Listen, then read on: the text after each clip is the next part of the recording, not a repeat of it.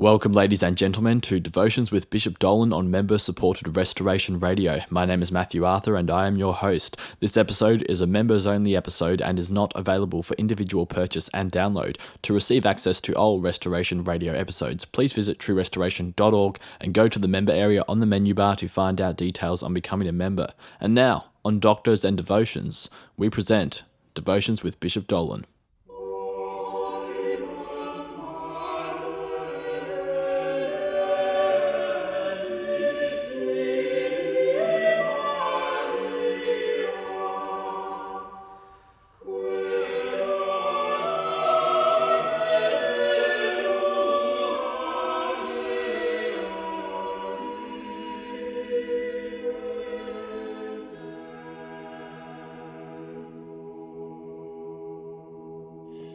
Hello, and welcome to Devotions with Bishop Dolan.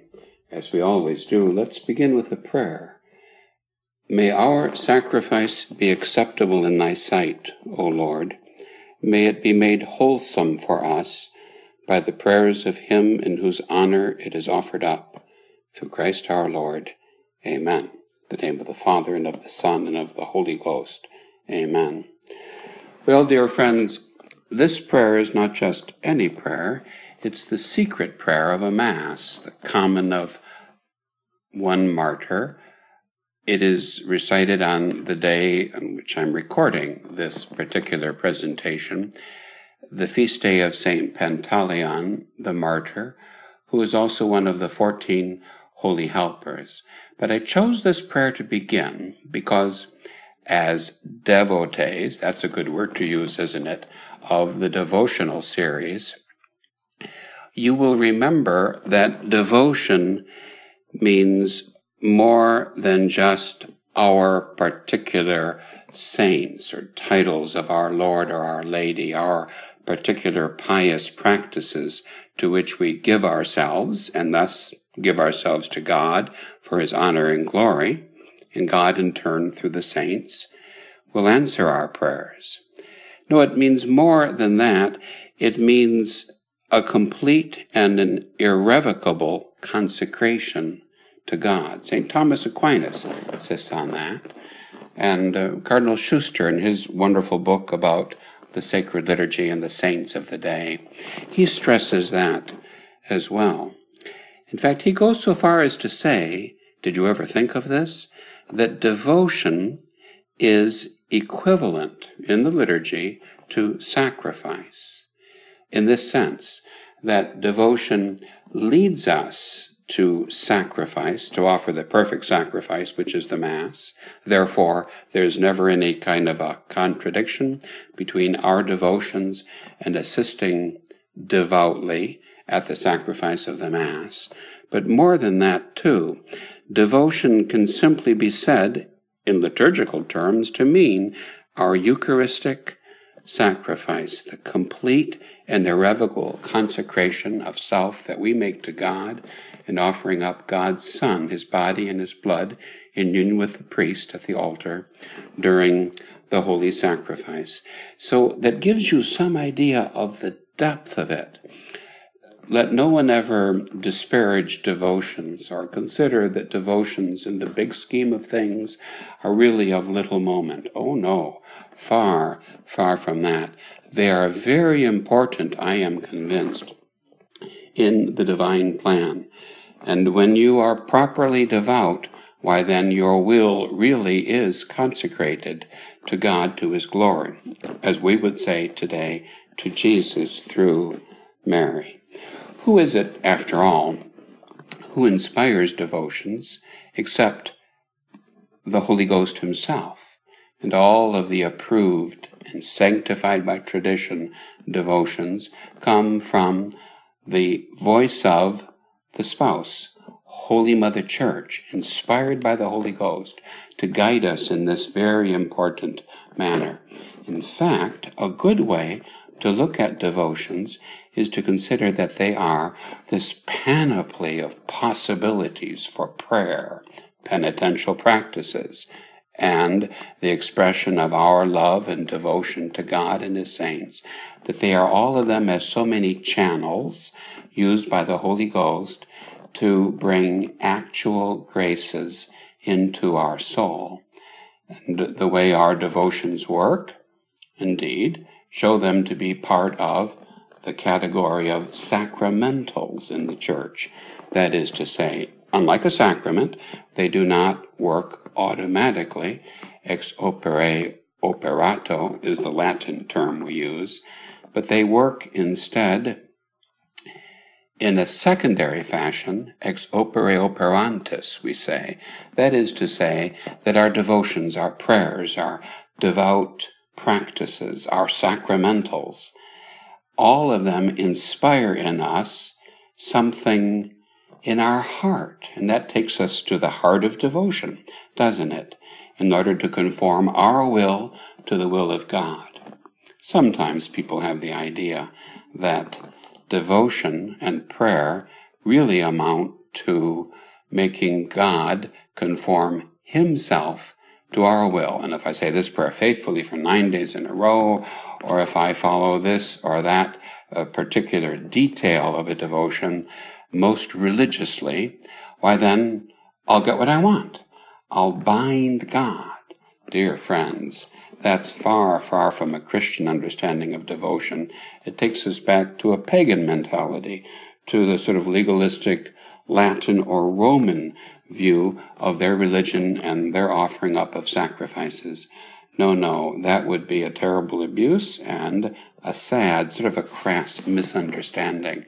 Our devotions take our heart and put them upon the paten in union with the Mass our devotions are our Lord's means of assisting us in all of the needs of our life. But the greatest need first, the greatest need surely is that of bringing our will in conformity with the will of God. That being said, consider the beauty of devotion in your own life. The, I mentioned the Holy Ghost earlier. That's an important devotion, isn't it? we should pray to the Holy Ghost regularly and faithfully, especially before beginning a work or when we're in need of concentration, when we are in need of enlightenment, or one of the Holy Ghost gifts, such as wisdom or knowledge or piety, and certainly fortitude. Just breathe a little prayer to the Holy Ghost for his assistance. Today is the feast day of Saint Pantaleon the day on which I'm recording this devotional show. He is one of the 14 holy helpers.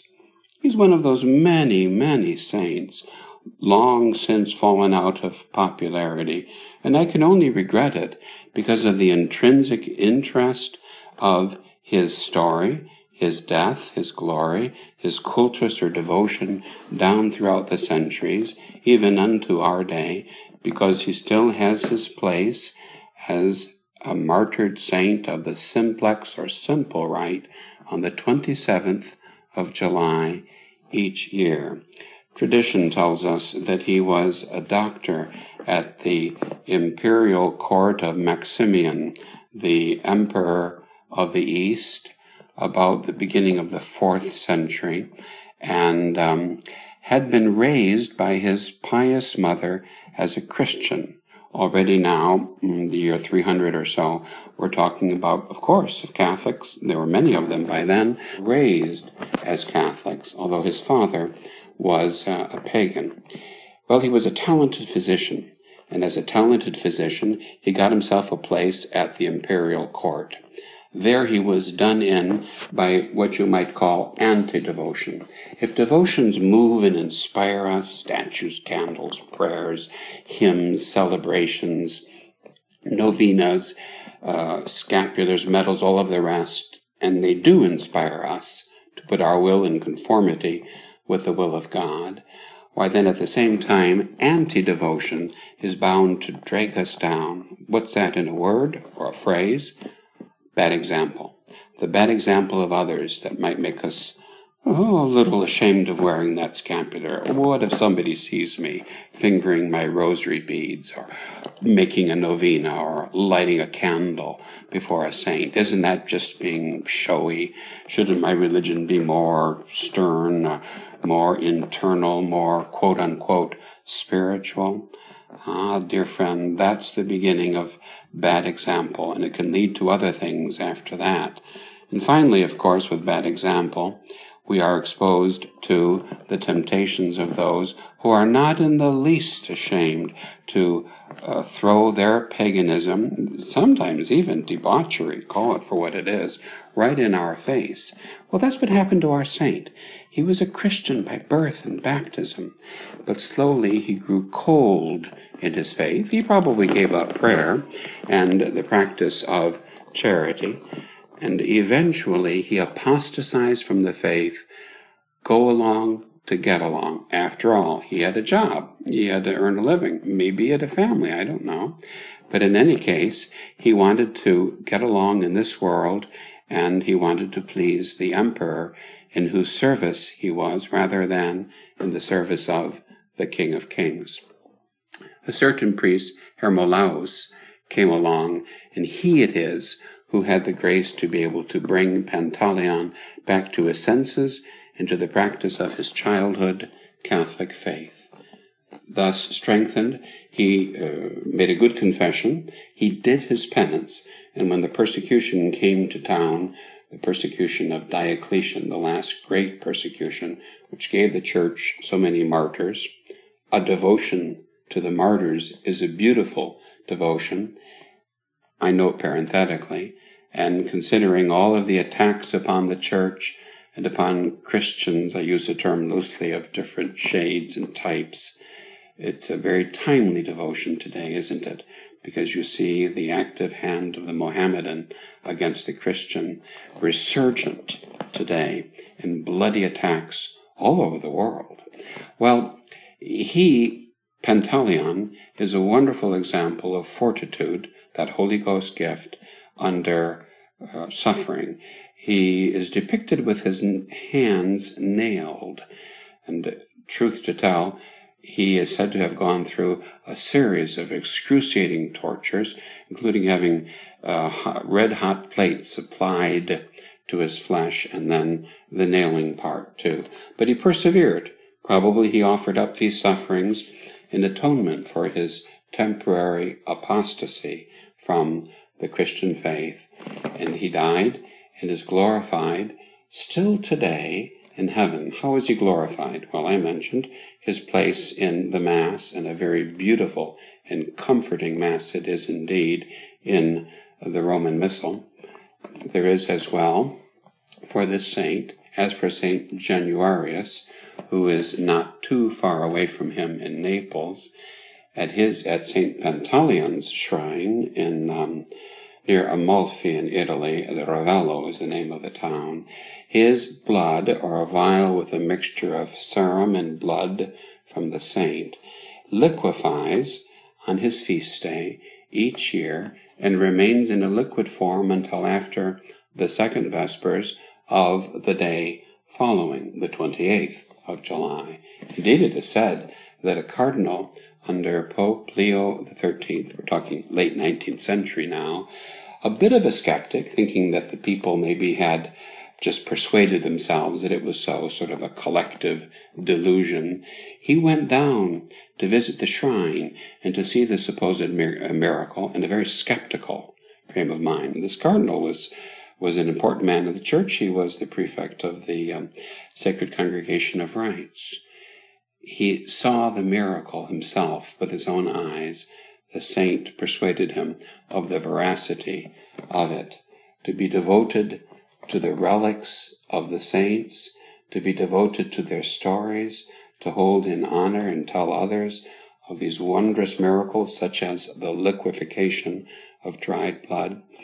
Those are also very Catholic and you might say martyr related devotions that are very fitting and very appropriate for our day.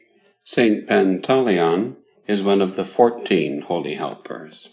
Their feast is collectively observed, or was, in certain dioceses in uh, Germany in particular.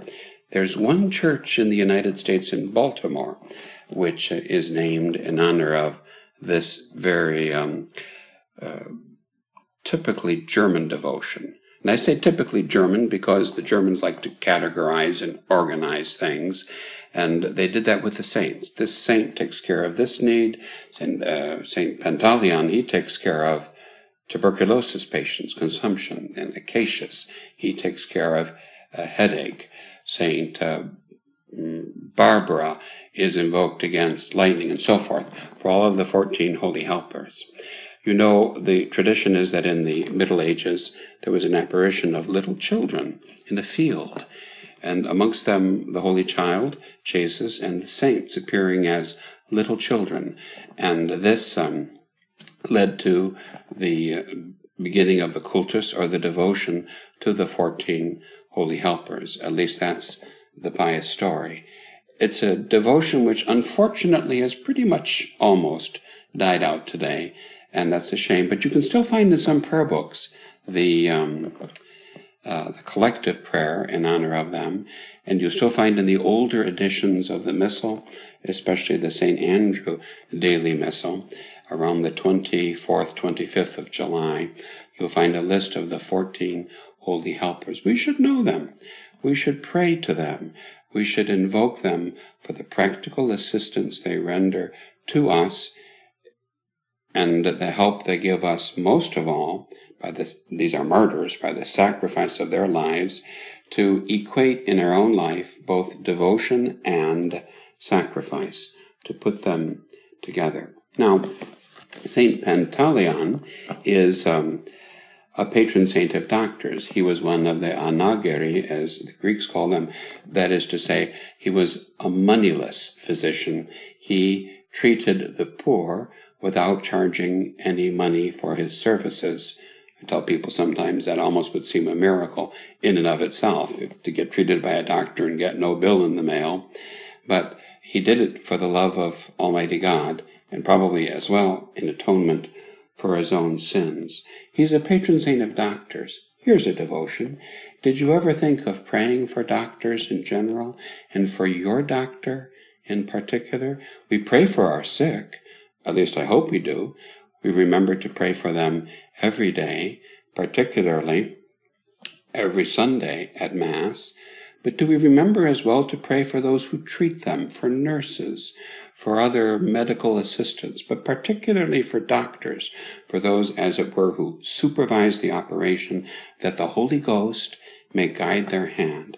That's a good devotion for us to remember, and it is a highly charitable one as well.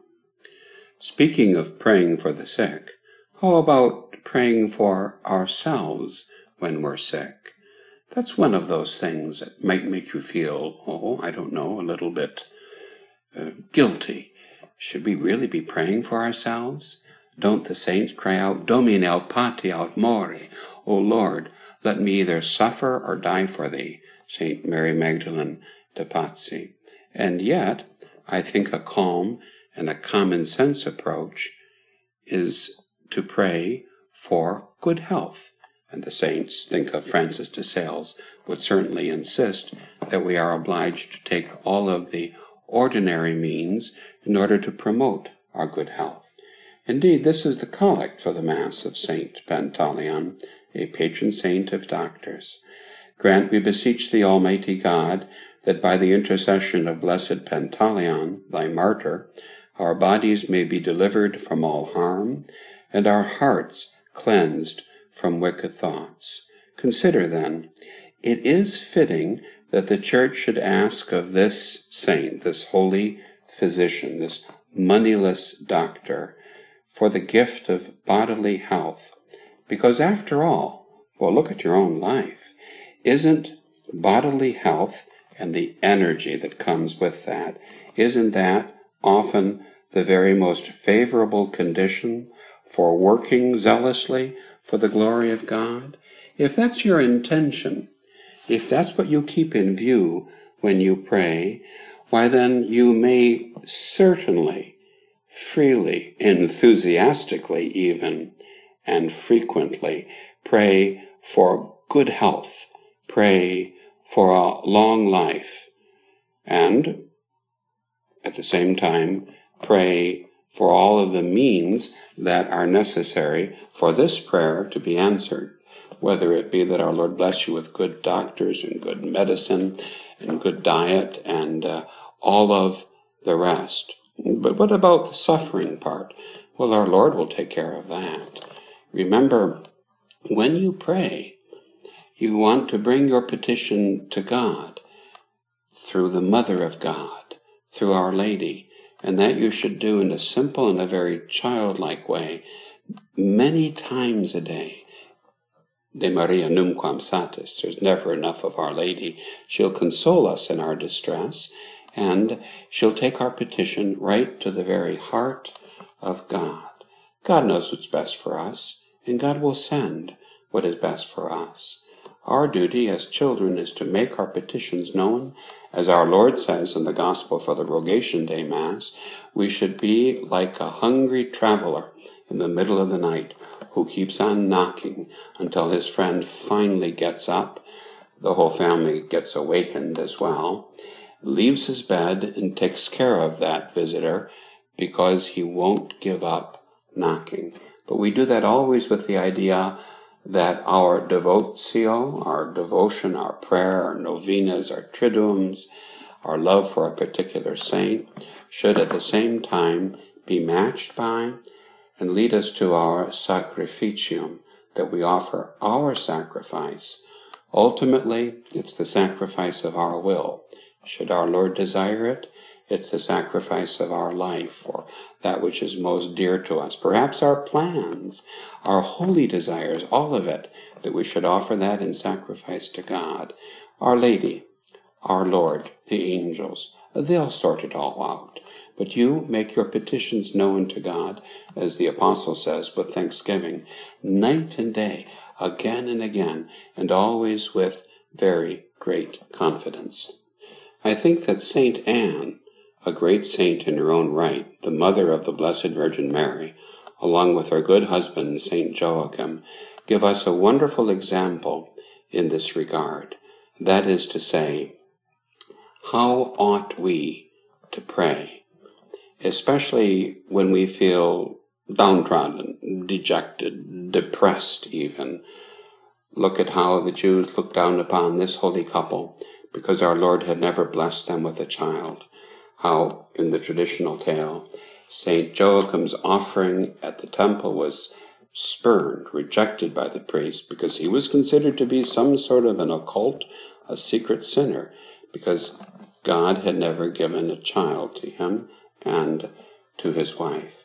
And how Joachim retires into the desert to fast and to pray, and how Anna stays at home, leading a quiet and a retired life, also of fasting and of prayer and how our Lord hears their prayer and they are given a child. And that child is to be the mother of the Savior, our blessed mother herself, conceived without sin. And she would, in her womb, Mary, she would host, as it were, the incarnation of the Son of God Himself. All of this comes about as a result of that quiet and persevering prayer, the submission of their hearts to the holy will of God. Just as St. Anne herself is a most beloved saint, she's the patroness of grandmothers in particular, St. Joachim of grandfathers. They are the grandparents of God, after all. At the same time, as they receive their petitions, I think they give us an example of the way in which we should pray, whether it be to St. Anne or to St. Anthony or St. Peregrine or, or, to our Blessed Lady under one of her many, many beautiful and consoling titles. This is how we should pray, quietly, with perseverance, and with devotion, not just for a time, not just with great tears, but perseveringly, and away from the noise and the confusion of the world. Remember, if you want to make your prayer all the more powerful in the eyes of God. Join with it not only compunction, true sorrow of heart for your sins, but join with your prayer your sincere petitions the practice of penance, some little acts of self denial, mortification, or sacrifice. We say these acts of penance could be internal, some little thought uh, that you deny yourself, some speech that you just forego, or they could be external, that is to say, mortification at the table in the matter of eat or eating or drinking. Mm. Mortification too of recreation, of fun, of, of enjoyment, as well as the sacrifice perhaps of sleep in order to pray. Think about it, and ask the Holy Ghost. He'll certainly inspire you in this matter. St. Anne and St. Joachim, I think, are wonderful examples for us of the way in which we should practice devotion and we should pray.